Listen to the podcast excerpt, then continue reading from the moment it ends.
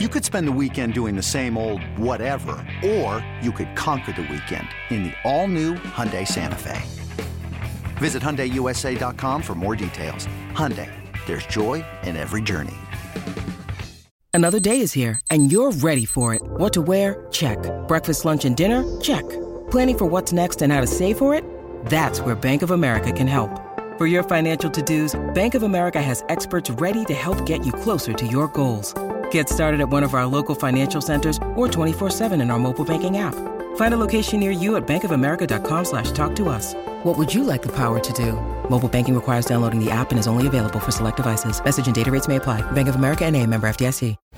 When you're a 415er, 415er, 415, you're all about your San Francisco 49ers. And this is where you need to be for news, analysis, and, and, and more. And more. Welcome to the 415, hosted by Evan Gidding and Marc Grandi.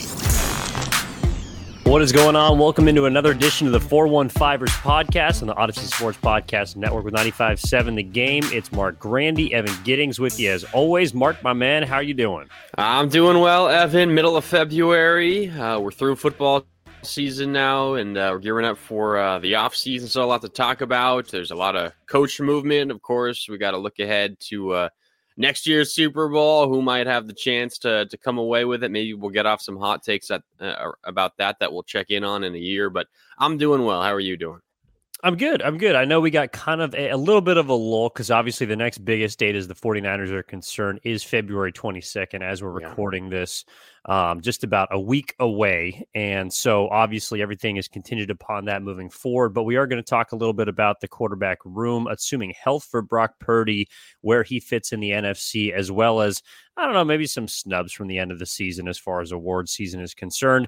Uh, but first, as you mentioned, Marc, let's get into the Super Bowl and what the aftermath lays out for San Francisco, which essentially are they closer or further from the Super Bowl next season? And this was something that I, I can see going either way, honestly. I do believe that on face value, they are closer after seeing number one, uh, perhaps I, I, don't know vindication whatever you want to say for philadelphia feeling closer perhaps than maybe some people uh, felt after the NFC Championship game from that sense. And then looking ahead, obviously the Super Bowl odds are in favor of San Francisco, with them being currently the second best favorite according to Caesars Sportsbook right now. I believe somewhere around plus 500. The Chiefs are number one. The Bills will be right behind San Francisco at number three. So, at face value, yes, I guess they are technically closer from the Super Bowl, but I want to hear what you have to say before I dig in. Uh, I think they are a little closer. Um, it's you look at the odds, and and you know as you laid out, the odds do suggest that's what Vegas thinks. That the Vegas thinks the public thinks. Um, I think what we saw from them last year, Evan, this most recent season, is more sustainable than what they did the year prior. Uh, you could kind of write off that 2022 postseason uh, you know, on the backs of Jimmy Garoppolo, where they beat the Cowboys, where they beat the Packers only to lose on a in a heartbreaking fashion to the Rams in the NFC Championship game. I mean, they were a play away from not even making the playoffs in that game, and they just didn't feel all that impressive throughout much of the season. They strung together wins at the end of the year, but last year seemed more sustainable and and especially after the acquisition of Christian McCaffrey, it felt like they put a a more representative effort of who they are on the field week in and week out. Now, the big thing, of course, will always be the quarterback position. And maybe you could make the argument. In fact, you probably could. There, there were more questions. Uh, there are more questions, perhaps, around the starting quarterback this offseason simply because of injuries. But if it wasn't because of injuries, you would feel more confident in the quarterback position this offseason than you did last. So, um, I mean, remember last offseason, no one even knew that Jimmy Garoppolo was still going to be a 49er, and everyone was content handing the keys to Trey Lance. Uh, and, and that's not even close to the situation that we're having this offseason. So I think for those reasons, yes, the Niners are closer. And then you also have to consider well, what is their competition like in the NFC? Specifically in the NFC West, we've talked about it a lot this season. It is a depressed division right now. The Niners and the Seahawks should probably finish one and two in some order uh, for a, for a few years coming. Maybe the Rams have a resurgence next year. They're going to get most of their players back and their head coach Sean McVay back. It seems but it's a rel- relatively depressed division, Evan. And looking across the entire NFC, similar to this season, there aren't that many other contenders. So I, I would argue I think the Niners have a better chance to win the Super Bowl this coming season than they did this year. Now, that is assuming the health of Brock Purdy. He has a good offseason health wise, gets his elbow all ready to go, and he's ready for week one. But if we're assuming that, which I know is a relatively big assumption, but if we are assuming that, I, I do think the Niners are in a better spot this year than last. I do agree with you that the plus 600 Super Bowl odds for heading into next season for the 49ers, second best of any team, is because of their path. It is because of the conference that they play in. And we're going to dig into some of the quarterbacks that still will remain in their conference in a bit. But here's why I might say heading into next season as opposed to last season, the one area I can see them being further is what did we learn from this Super Bowl outside of, of course, that Patrick Mahomes is on his way to being the GOAT? It is once you have a quarterback that you believe in, no matter how good they are, you need to protect them. And what did the Kansas City Chiefs do from two years ago in their Super Bowl loss to now? They beefed up their offensive line and they got their star quarterback protection. Right now, the 49ers have a lot of questions up front, specifically at the right tackle spot with Mike McGlinchey being a free agent, as well as I know Trent Williams is coming back. He didn't retire, so he will be back next season. But the rest of the offensive line, from what we saw against Philadelphia, even from what we saw against Dallas in the playoffs, to me, Marc, screams, I need help. And if you do believe in Brock Purdy or Trey Lance, whoever is going to be the start of this season, you need to make sure that they are protected so you don't end up in a situation like you did last year where you're on your fourth string quarterback in a potential go go home game. So even though I do understand why the NFC lays out a path for the 49ers to make a better run at the Super Bowl next year, perhaps than what we thought coming into last season, I also feel like they are further from, I guess, the equation to win the big game itself, which is once you have that signal caller under center that you believe in, you need to make sure at all costs that that person is protected and is your most valuable asset. I can't say that right now for San Francisco.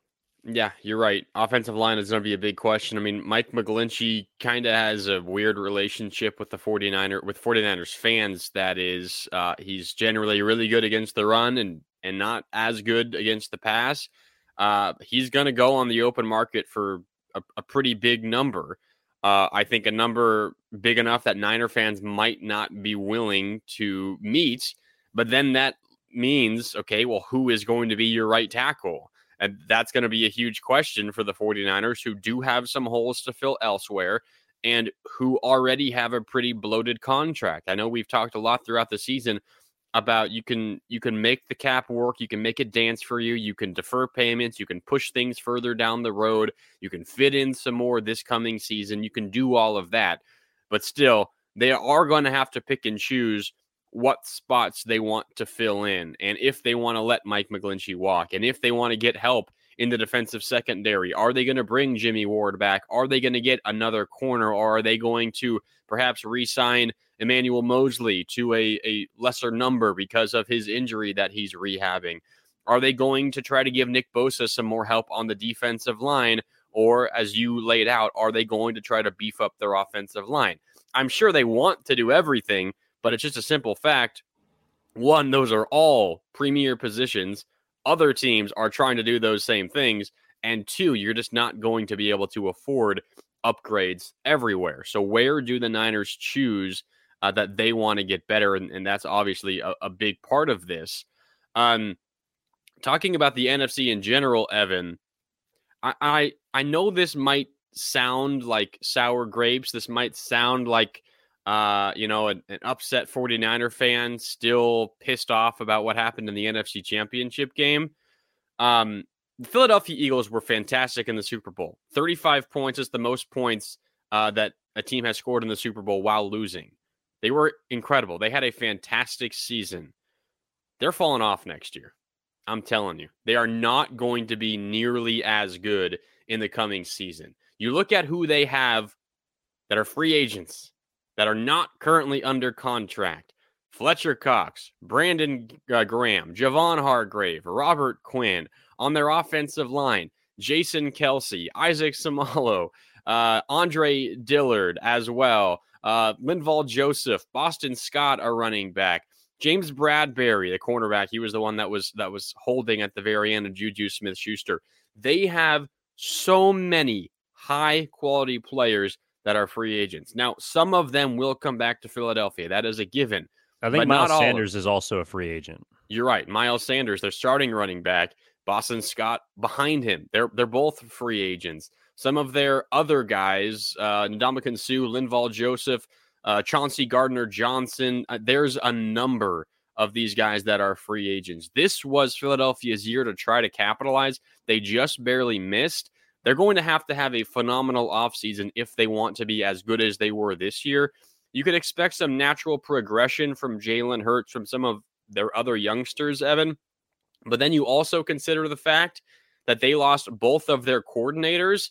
They became the first team in nearly three decades to lose both coordinators to head coaching positions after a Super Bowl trip. Of course, Shane Steichen taking the Colts job and Jonathan Gannon taking the Cardinals job. By the way, I think Gannon in Arizona will be a disastrous failure. We can talk more about that throughout the offseason.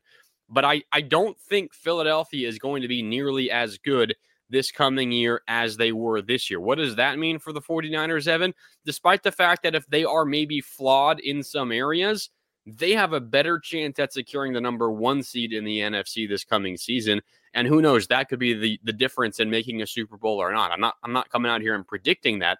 I'm just saying I, I do think the competition level in the NFC is going to be down even from a relatively down year this past season. I don't think Philly will be nearly as scary in the 2023 2024 season. Maybe the Niners aren't quite as good either, at, at least during that stretch when McCaffrey was the starting running back. But I, I do think they have a relatively easier path to the Super Bowl. However, their regular season schedule is probably a little bit more difficult. So maybe I'm really just splitting hairs here. But I, I do think there is a path for the 49ers that does not include having to beat out an elite, elite, elite team in the NFC. I'm just not quite sure I see it this year, this this coming year. Well, and that's why San Francisco would be six to one odds, and the Eagles would be eight to one odds at this point. And I think the third toughest NFC team, according to Caesars Sportsbook, is the Cowboys at sixteen to one. Like, and who were the best three teams this year? Those three teams. I hate that you make me have to put the cape on for Philadelphia, uh, Marc, because I was look, I, I thought they win the Super Bowl. I was wrong. Um, I also thought that whoever came out of the NFC would win the Super Bowl. I also believe that would have been wrong. I don't see an avenue in which the 49ers would have beat Kansas City in that Super Bowl. But you could also kind of say the same thing about the 49ers and what was a big reason that the 49ers were able to get to where they were and kind of undergo and sustain some of the injuries that they did. It's because they had a lot of depth and they're losing a lot of that depth, Marc. And that's unfortunately what happens to pretty much every Super Bowl contending team. That is also the reason why we do not see teams go back to back. And that to me is the biggest indicator of why Philadelphia would not end up in the Super Bowl next year, is because we just typically do not see teams, even ones that do not win it, that are runner ups, go back to the bowl. We don't see it. So and that's what the Chiefs what, what makes the Chiefs so so incredible. It's what makes the Patriots dynasty so ridiculous is because they find ways to retool. And I also would say that what's the biggest reason that the the Eagles were in the Super Bowl? Like what, what's the biggest reason that they they hung 35 points or that, that they were within a field goal of Kansas City of winning the Super Bowl? Well, it's Jalen Hurts and he's back. So and he's going to get paid. So that that would be my biggest uh, reason to feel confident in Philadelphia. And the biggest thing that, again, right now, as far as what we learned from the Super Bowl is, yes, you can have a, a, a great quote unquote defense. You can be near number one the entire season. You could also be the Kansas City Chiefs, who were, I think, 11th, 12th in total defense, 16th in points per game. Like they weren't exactly, you know, huge stoppers. Um, but once you face a quality quarterback, and this is something that I, I had missed throughout the entire regular season, is the fact that when Philadelphia faced a good or or even comparable above average quarterback, they struggled. I mean, Dallas hung 40 plus points on them. I know Jacksonville had success with Trevor Lawrence. Obviously, Kansas City did too. Like the the issue to me is is becoming clear, not necessarily, okay, how can you beat an all-time quarterback? Because history points to you can't being able to do it. But how can you keep them in check? I think looking to the AFC, and of course they have more familiarity with Mahomes, but those teams are, in my opinion, better equipped to handle. Um, I mean, all, honestly, all the star power at the quarterback position. So, you know, San Francisco is definitely going to have to um, retool and get better. But I, I'm with you that it looks bright because of their path in front of them. And Philadelphia is not going to be, in my opinion, as dominant as they were last year. But I also don't think they're going to be taking as big of a step back as I guess those free agent losses might lead you to uh, lead you to believe. Yeah, I mean, obviously having Jalen Hurts back, maybe aside from Lamar Jackson, and we haven't seen him play in a while, the most uh, I don't know uh, dual threat quarterback in in the NFL, the one who who makes you fear his legs as much as as you fear his arm. So that's going to be a big part of of their season and, and their process, uh, regardless of of who they lose in free agency. So that's obviously going to be a huge part of that. I'm not saying they're not going to make the playoffs. I don't think they're going to be the last undefeated team left, and who knows? They they might not even win the NFC East.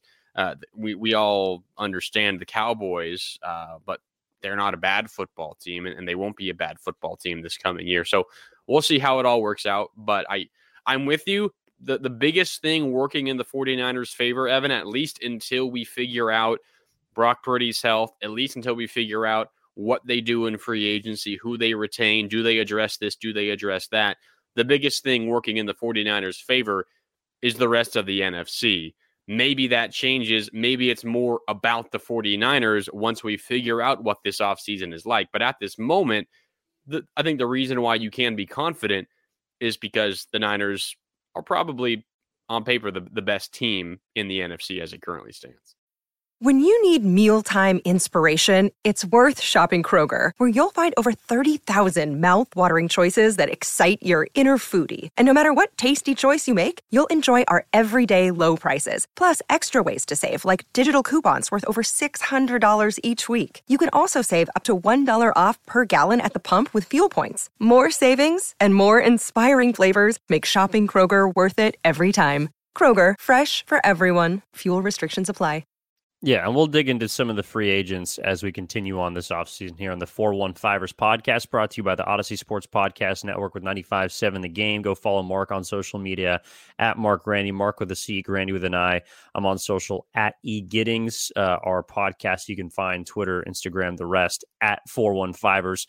Well, you mentioned some of the uh, the coaching – additions, or in Philly's case, subtractions. Of course, you mentioned Jonathan Gannon going to Arizona, Shane Steichen going to Indianapolis. That fills the head coaching vacancies in the NFL. Uh, but the 49ers had another one of their coaches slip out. And of course, one of those vacancies was Houston. DeMeco Ryans got that. And we found out earlier this week that Bobby Slowik, the pass game coordinator this past year for San Francisco, had been an assistant coach for numerous years with the 49ers, is going to join him. So Kyle Shanahan, although he is the play caller, although he is the offensive mind and the guy that that does everything um, well, not necessarily everything, but everything starts with Kyle Shanahan, is going to have a void to fill, Marc. And I would kind of lean towards him filling it internally, but I guess you never really know because they went out and signed a def- defensive coordinator from outside the organization, which was something that they hadn't done in recent years. Yeah, and uh, you know they they just keep losing assistant coaches, and Kyle Shanahan's cupboard is becoming a little bit barren at this point, and it's it's natural when you do have the success the Niners have had. This is what happens. Now it's on Kyle Shanahan to continue to identify um, you know the the next people in that line of great assistants that he's had that have gone on and had success elsewhere. So Bobby Slowik, who was only the the passing game coordinator for the 49ers for 1 year last year, he was an offensive passing game specialist prior to that. He's the new offensive coordinator with the Texans as you said. And now it's a question of who fills in there. It looks like a likely candidate is tight ends coach Brian Fleury. Uh, he's a guy that's well respected within the building for the 49ers that Kyle Shanahan really likes.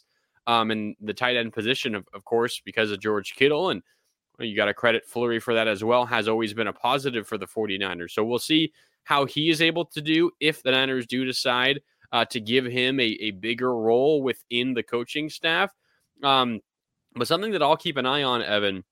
I know we talked about this. It was a couple of months ago. I think towards the end of the regular season, uh, when the Mike, or pardon me, when the DeMeco Ryans rumors were at its height, and Kyle Shanahan was essentially asked to reminisce about Mike McDaniel and DeMeco Ryans and even Robert Saleh and you know his recent assistant coaches, his recent coordinators that had gone on to be head coaches, and in DeMeco's case, would be going on to, to becoming a head coach soon. He was asked like how he thinks about team building specifically from a staff perspective and he really really loved and, and, talked about the path that quality control coaches go through qcs as he calls them uh, and how they have to really be up on everything because they're not uh, you know they're not a tight ends coach they're not a running backs coach they are focused on the entire team not just one position. And as a result, those guys learn a lot more and are kind of better prepared to be coordinators or potentially head coaches at some point. So maybe more so than than who gets promoted from a position coach to a coordinator spot or who becomes more trusted by Kyle Shanahan.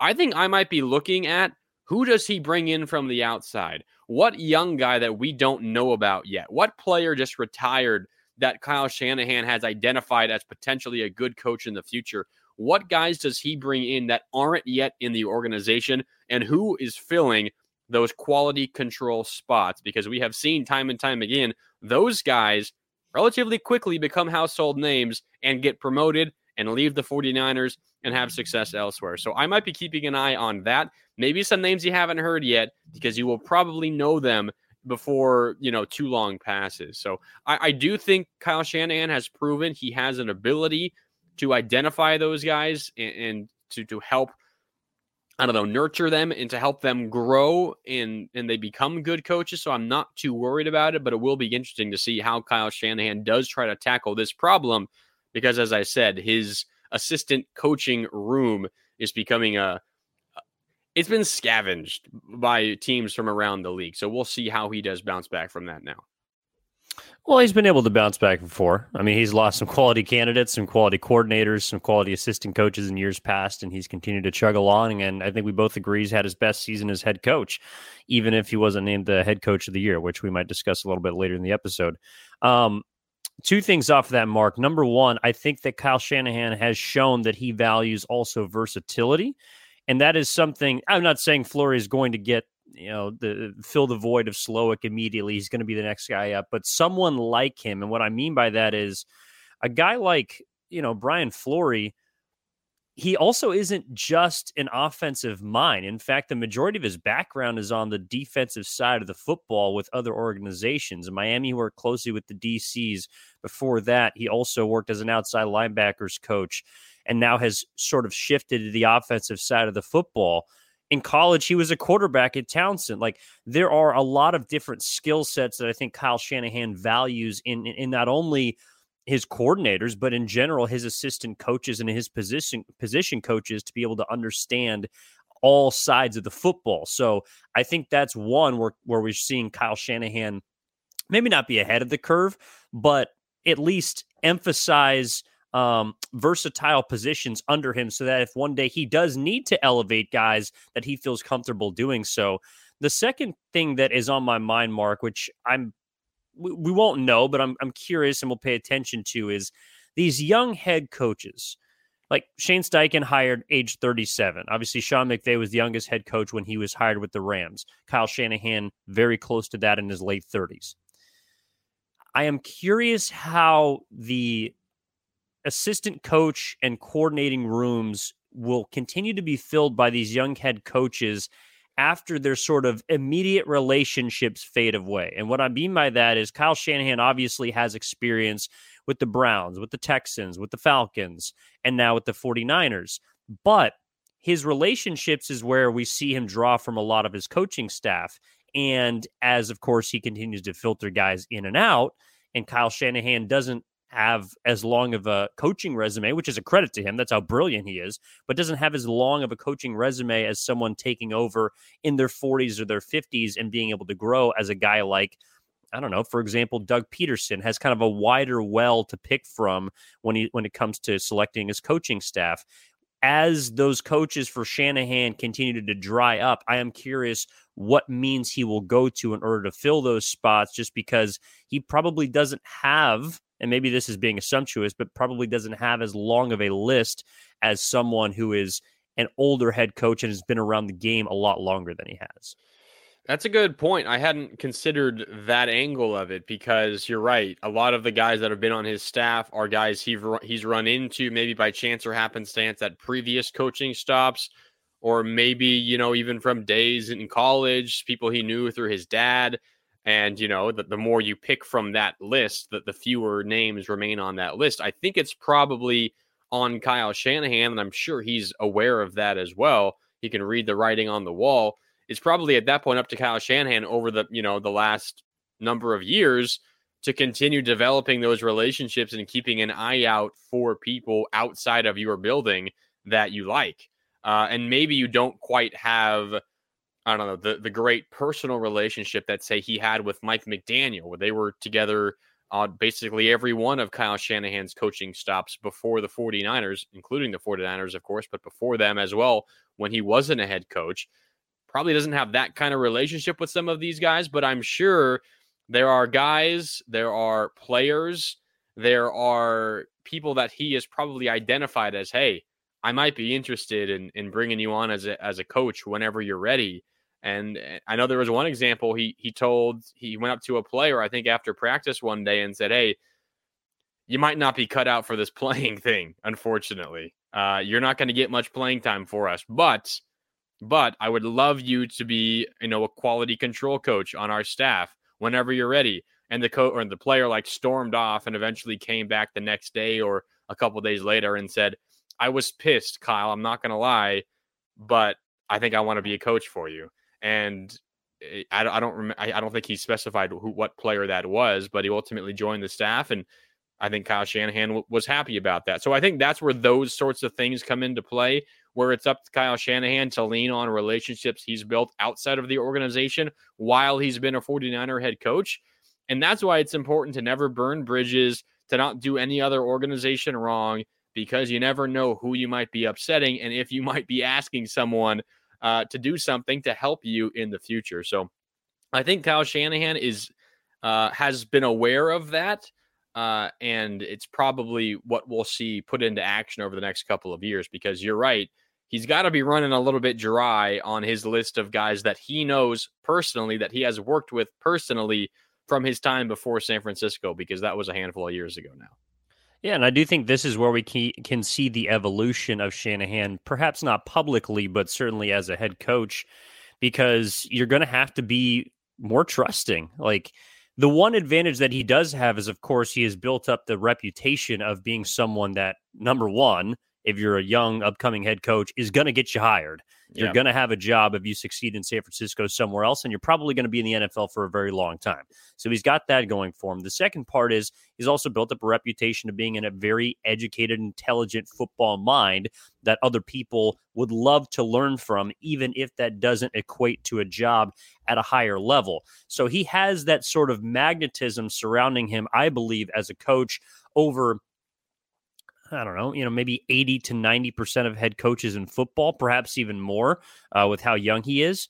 And so he's going to have, in a way, I think a little more pick of the litter from coordinators or, or, or assistant coaches that, like you're talking about. The question is, how trusting can he be and how quickly can he assimilate those guys into his system? Because as we know, Kyle Shanahan is a very much direct, not necessarily my way or the highway, uh, but is going to tell you what you need to hear, not necessarily what you want to hear, and is going to make sure that it is done on his watch. So uh, there, there's a lot of things that we're going to be keeping keeping in track of, and I think that this maybe not you know exactly this specific hire is going to indicate what way he's going, but it's something to keep an eye on if San Francisco continues to succeed, because in all likelihood, Marc, that means they're going to continue to lose top notch coaching candidates. Yeah, uh, one other thing that, that you just said that, that kind of got my brain working was, you know, for a number of reasons. I think one reason you might have left off is the Niners are a well run organization and they're successful. T- people want to be here, whether or not it's Shanahan as the head coach. I think people want to be here uh, for that reason as well. Well, I, uh, I, I would push back a little bit and just point point you towards the years before Shanahan and after Harbaugh, and and ask you if they were as well of a run organization then as they are now. True, but that that is you're right. That is a an era of some dysfunction for the 49ers, but I think it's pretty clear that ownership Jed York has learned from that and uh, you can't argue that he has been a much better owner the last 6 7 years than he was the, the 7 years prior to that. So I do understand your point. I do think the relatively recent uh, history suggests that this is a, a place that's pretty good to be at. Um, but the other thing that you said is Shanahan might, you know, have pick of the litter for guys. I think you're generally right that, you know, again, people want to play for Kyle Shanahan and and people don't mind being a San Francisco 49er for the most part. However, I do think Shanahan generally of course he would want pick of the litter and he always wants the best guy. But kind of what I was getting at earlier, I think he kind of likes finding those unknown guys and and developing them into someone like a DeMeco Ryans or like a Robert Saleh. He doesn't like going out and hiring, you know, the number one name. The he's your next great defensive coordinator. Obviously, he would love to have that and he wants to have the best defensive coordinator possible. But I think he's almost more intrigued by finding someone young that he has some connection with that is confident in and running him through the ranks and in a few years churning out a great defensive coordinator, a great offensive mind, the next Mike McDaniel, the next DeMeco Ryans. I almost feel like he enjoys that process more so than just going out there and saying, all right, everyone agrees this is the number one defensive coordinator for this offseason. Come to San Francisco. You are our new DC. He would obviously love a great defensive coordinator. I'm not saying he wouldn't be willing to do that, but I think he almost prefers that long process of finding, developing a young guy and helping turn him into the next great defensive coordinator, a la Robert Saleh and a la DeMeco Ryans. Maybe I'm I'm getting a little too, I don't know, positive of, of Kyle Shanahan, too complimentary of Kyle Shanahan, but I think he enjoys that process. No, I don't think you are, Marc. And before we move on to our final topic, I do want to say this. It sounds an awful lot like the quarterback conversation surrounding Kyle Shanahan because what do people continue to say about Kyle? Well, you know, he he doesn't actually want the number one star. You know, he he doesn't want to get the you know the, the, the most dynamic, biggest, best quarterback in the league. He'd rather develop a Matt Ryan or develop you know kind of an average a Kirk Cousins or a Matt Stafford. He'd rather have those guys run his offense and you know be the the guy to find the hidden gem or unearth the talent that was previously unlocked. And it's it's just funny that the way that we're talking about coaches is, is, the way that I feel like a lot of people talk about Shanahan relationship to his quarterback. So yeah, maybe there's some correlation there. Yeah, you might be right. Um, I think maybe the maybe the difference is he would uh, he would love to have uh, one of those elite quarterbacks. He doesn't care where it comes from, just lock him up for a handful of years and, and never have to worry about that position again. Uh, but I, I do I do get what you're saying. That is there are some uh, parallels there. I'll say. We can we can have that conversation another day. I think it's a long one and uh, one that we can dig into in the off season for sure. This is the 415ers podcast brought to you by the Audacy Sports Podcast Network 95.7 The Game. Evan Giddings, Marc Grandi with you as always, coming at you a couple times each week in the off season. So stay tuned, download, rate, subscribe wherever you get your podcast from. Five stars are, of course, appreciated. Okay, Marc. Um, I know we we had talked about you know going through some quarterbacks specifically in the NFC, but I know we we dug into the 49ers chances. Opportunity to get back to the Super Bowl, five to one, number one of the NFC. I do want to save that quarterback conversation because I think it's one that can be lengthy. Um, but of course, something that we didn't get to last week and at the beginning of this week was the fact that the 49ers had some awards come their way. And the biggest one, of course, is Nick Bosa winning Defensive Player of the Year in his third season. A young man to do it. He is on his track to Canton. He continues to dominate at a level that we have not seen maybe probably since Aldon Smith this early in his career. And of course, Bosa looks set up to be um, to have that sustained success longer than someone as dominant as Aldon. Uh, but of course, Kyle Shanahan and Christian McCaffrey, both not named to their respective awards. Kyle Shanahan, NFL Head Coach of the Year, Christian McCaffrey, NFL Comeback Player of the Year. To that, you say which is a bigger snub? Oh, that's a tough one. Uh, so Brian Daboll, Giants head coach, won AP Coach of the Year over Kyle Shanahan, and Geno Smith, mm. Seahawks quarterback, uh, won AP Comeback Player of the Year over Christian McCaffrey. I know we've had this conversation in the past, Evan, but what the hell did Geno Smith come back from? Maybe it's just my mind. They wrote him and, off, Marc. They wrote I him know, off. And he did it right back, though. I know. I get the whole story. It's a fantastic story. Um, and maybe it's my fault for in my own head assuming that comeback player of the year meant, uh, you know, able to overcome an injury because that's not the Geno Smith case. He he overcame other obstacles. Um, but I think for me, it's Christian McCaffrey. I probably would have voted Kyle Shanahan and McCaffrey, you know, to win these awards. But I think McCaffrey, the incredible season that he had, the the you know the way that he turned around the Niners season and he when he was the starter did not lose a game in the regular season. Uh, I think at, at one point for this comeback player of the year award, you have to obviously consider the circumstances of McCaffrey's injury last year, the rest of Geno Smith's career. But it's also at a certain point you have to think about it as say an MVP award and say who was the more impressive player.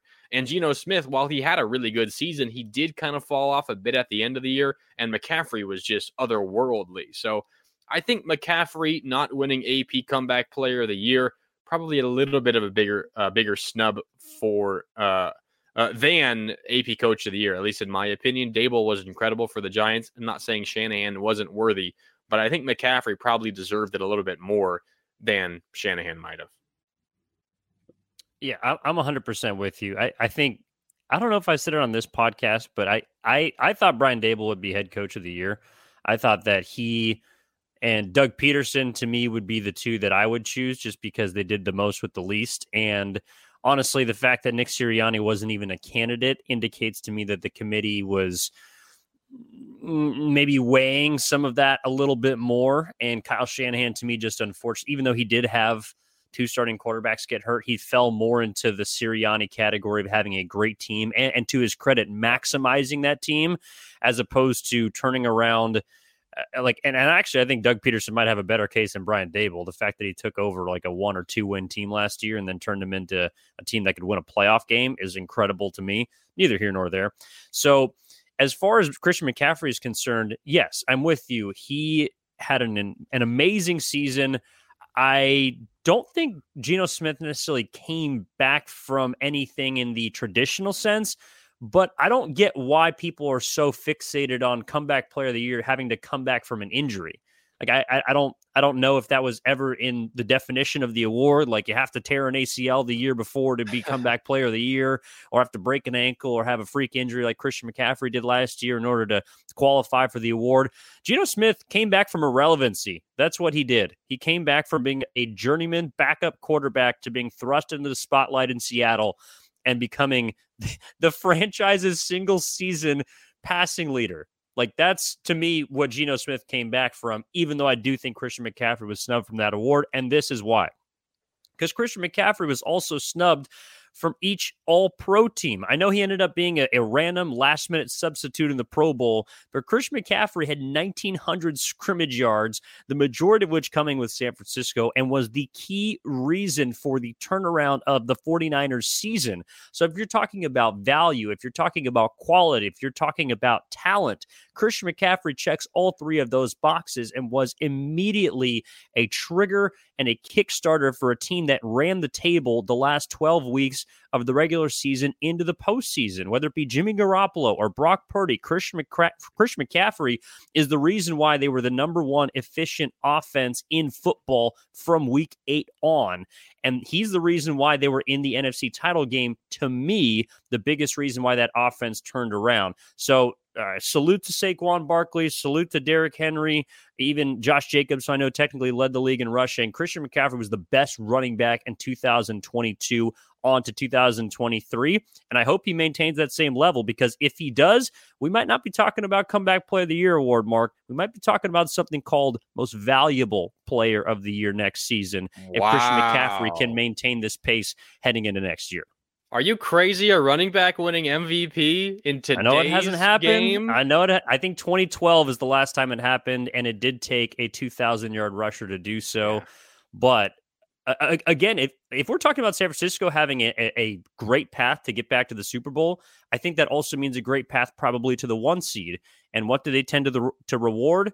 Great players on the best teams, and Christian McCaffrey might fit that bill next year. Marc, just put in the cap, well, yeah. If there's ever a running back to win MVP in the modern game, it would be someone like Christian McCaffrey, who's a hybrid wide receiver and running back, who isn't your normal running back. So I am with you at least to that point. And the Niners are kind of a weird team where if you had to pick an MVP from their team, like if they made it to the Super Bowl, the betting market on Super Bowl MVP would have been crazy because you could make a case for like five different players.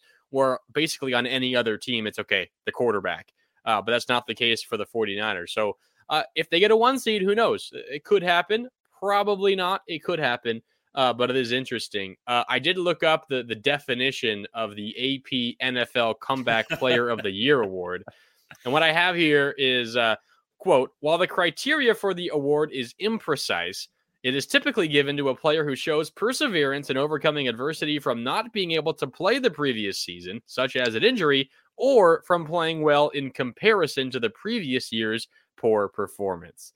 So uh, you can come back from your own uh, poor play and win the award. I get it. I I really the Geno Smith story was an awesome story, uh, especially considering the fact that it had been years since he had really gotten a real opportunity. Uh, fantastic season, and I, uh, salute him and I applaud him. But I think everything you said, I agree with. Um, maybe Geno Smith's story a little more memorable, a little more inspiring than Christian McCaffrey. But at some point, you also have to take in the pure greatness of the season that is up for debate. And Christian McCaffrey had a greater season than Geno Smith. Uh, it's unfortunate that he was snubbed from a number of, of different things from the Pro Bowl, which he eventually got on as a replacement from an all pro team uh, and, and, from the AP Comeback Player of the Year award probably doesn't bother him all that much. Uh, but I, I think he deserved a little bit of recognition for the crazy season he had.